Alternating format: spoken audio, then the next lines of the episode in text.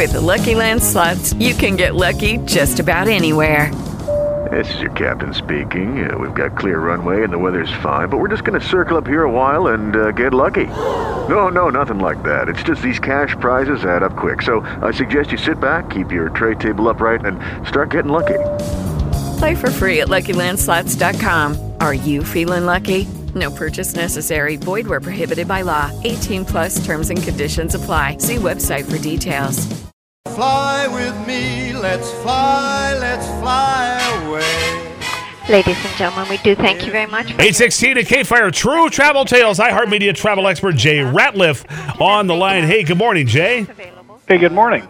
And well, first of all, Jay, uh, imagine you're you're on a flight, you're relaxing, having a little beverage or something, and all of a sudden you hear a loud noise, and what shows up crashing through into the cabin? This is crazy.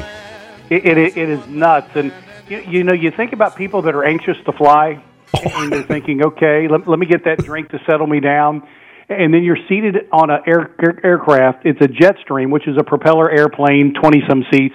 And all of a sudden you hear a racket, and the propeller part of it comes through the fuselage on the right side and continues over and impacts the left side of the passenger cabin. I, I mean, it's with stuff flying everywhere. But you had an aircraft that hit a bird with such force that it caused part of the propeller to break off and go right through the, the cabin of the aircraft.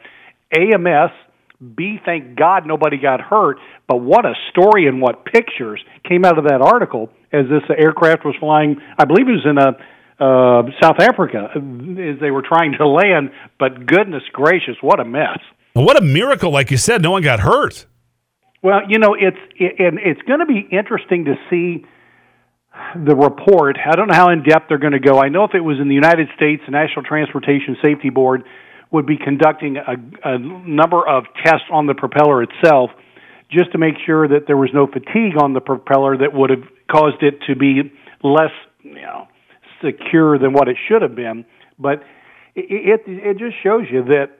I mean, I don't know what kind of bird they hit, you know, a pterodactyl or something, but if it was big enough that would cause that sucker to to break off like that, I mean, it is highly unusual to see that, and for it to inflict that kind of damage. Of course, we've had, you know, we've we've had a. Unfortunately, passengers have been injured and worse on uh, U.S. flights where some DC-9s and others where the engines are in the back have had mechanical problems, have come apart, and pieces of the engine have come through the fuselage itself, injuring and even killing passengers before. So it's not something that doesn't happen from time to time. But when you look at the the number of flights that operate on a daily basis around the world, a hundred thousand or so, let's say in round numbers, it's amazing that you don't have more of those, given some of the, uh, the the conditions that these airplanes operate in. Jay, the next time I fly, should I be worried about my pilot's luggage tag and what it says? I'm more interested in the pilot's uh, training skills and his experience than a sticker on his bag.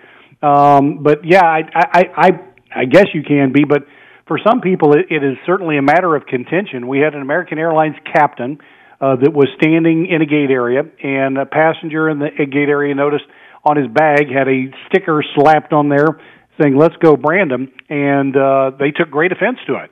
They took a picture of it. They sent it to American Airlines, uh, saying not only was I upset, but many passengers, because you have to speak for more people, because it's got to be you know more than just you that's offended. Uh, you know, more people were you know complaining about this, and we certainly hope American's going to do something.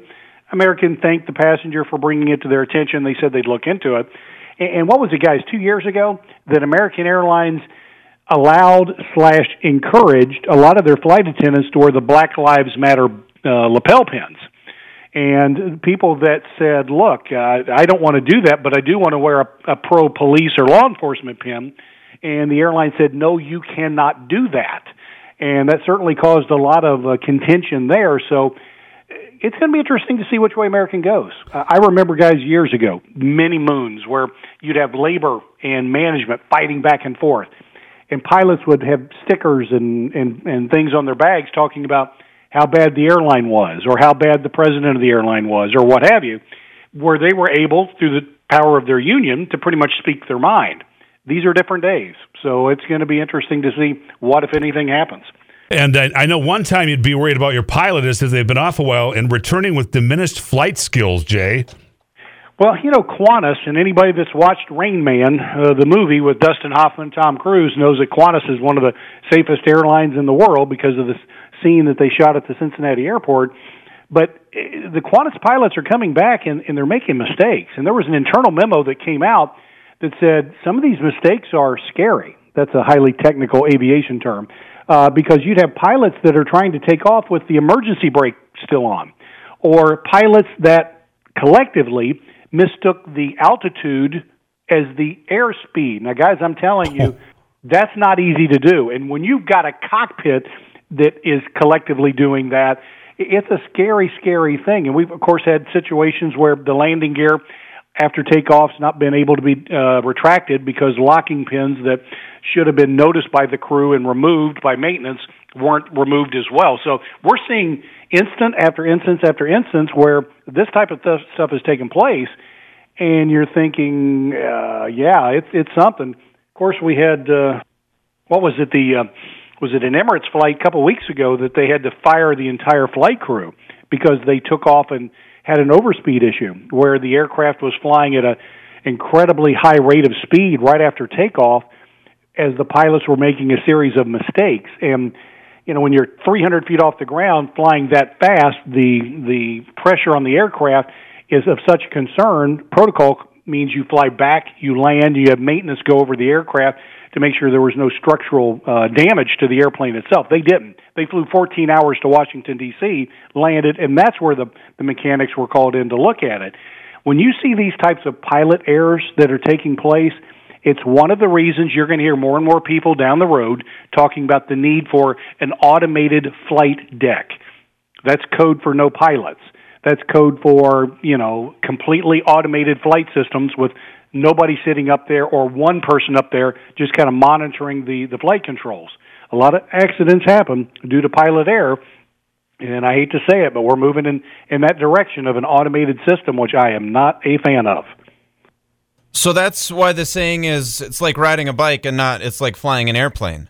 It, it's perishable skills. and if you shoot a gun, if you ride a motorcycle, if you fly a plane, if you've not done it for a while, some of those skills start to, to, to, to lack. And of course, over the years, a lot of people said these airplanes are so automated. My gosh, they get up there, they push a button, and they're losing a lot of their, their flight skills. Well, it's not quite all of that, but I would certainly say that there is some credence to the argument that they are doing less flying these days than what they've done before. We had the Asiana plane crash many years ago in San Francisco, and that aircraft crashed because of, in part, the pilots having reduced flight skills for that. It was it was amazing how little actual flying as far as the landing of the airplane that they had done, and when they were forced to do it, the end result ended up uh, with uh, the airplane crashing and a loss of two or three lives. So it's it's something that around the the world has been a concern.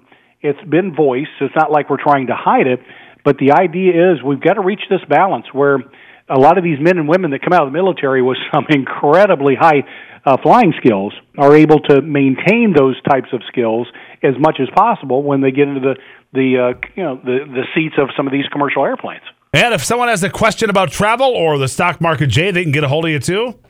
Yeah, jratliff.com. I'm, I get emails every day from individuals that have questions on everything from, you know, IDs to what they can bring on an airplane to, my gosh, the airline won't give me a refund or what have you.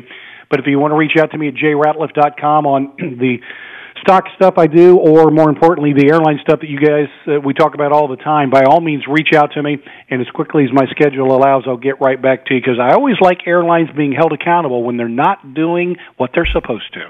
All right, you know, you mentioned Qantas Airlines too, Jay. They had, they had the best TV commercial, airline TV commercial ever, did they not? You know, they well, they have had several, but the, Koala? I, the one I like, the one I like the most, and you need to Google this one, is Emirates, top of the world. Oh, I'll check that out. I mean, now if you are not a fan of heights, you may not want to watch this, but I'm telling you, it is now my favorite. Other than Air New Zealand, Air New Zealand did do a uh, air, onboard airline, you know, the the safety briefings that everybody ignores. Oh yeah. They did they did theirs totally naked. All they used all they used was body paint. So Okay.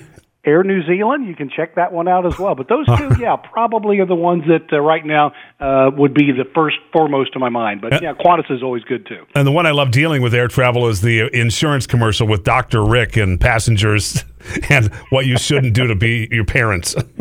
Well, exactly. I love that one. You know, well, anything aviation wise that can get people to pay attention, believe me, is something that I'm a fan of. because when I see those commercials, I see me, unfortunately. So, all right. Isn't that a shame? Yeah, it's like who? yeah, When when did I become that? Yeah, exactly. All right. Hey, Jay, thanks so much. Always fun, guys. Thank you. Talk to you later. True Travel Tales. That's Jay Ratliff. Good morning. It's 827. It is Ryan here, and I have a question for you. What do you do when you win? Like, are you a fist pumper? A woohooer, a hand clapper, a high fiver. I kind of like the high five, but if you want to hone in on those winning moves, check out Chumba Casino. At chumbacasino.com, choose from hundreds of social casino style games for your chance to redeem serious cash prizes. There are new game releases weekly, plus free daily bonuses. So don't wait. Start having the most fun ever at chumbacasino.com. No purchase necessary. Group. Void were prohibited by law. See terms and conditions. 18 plus.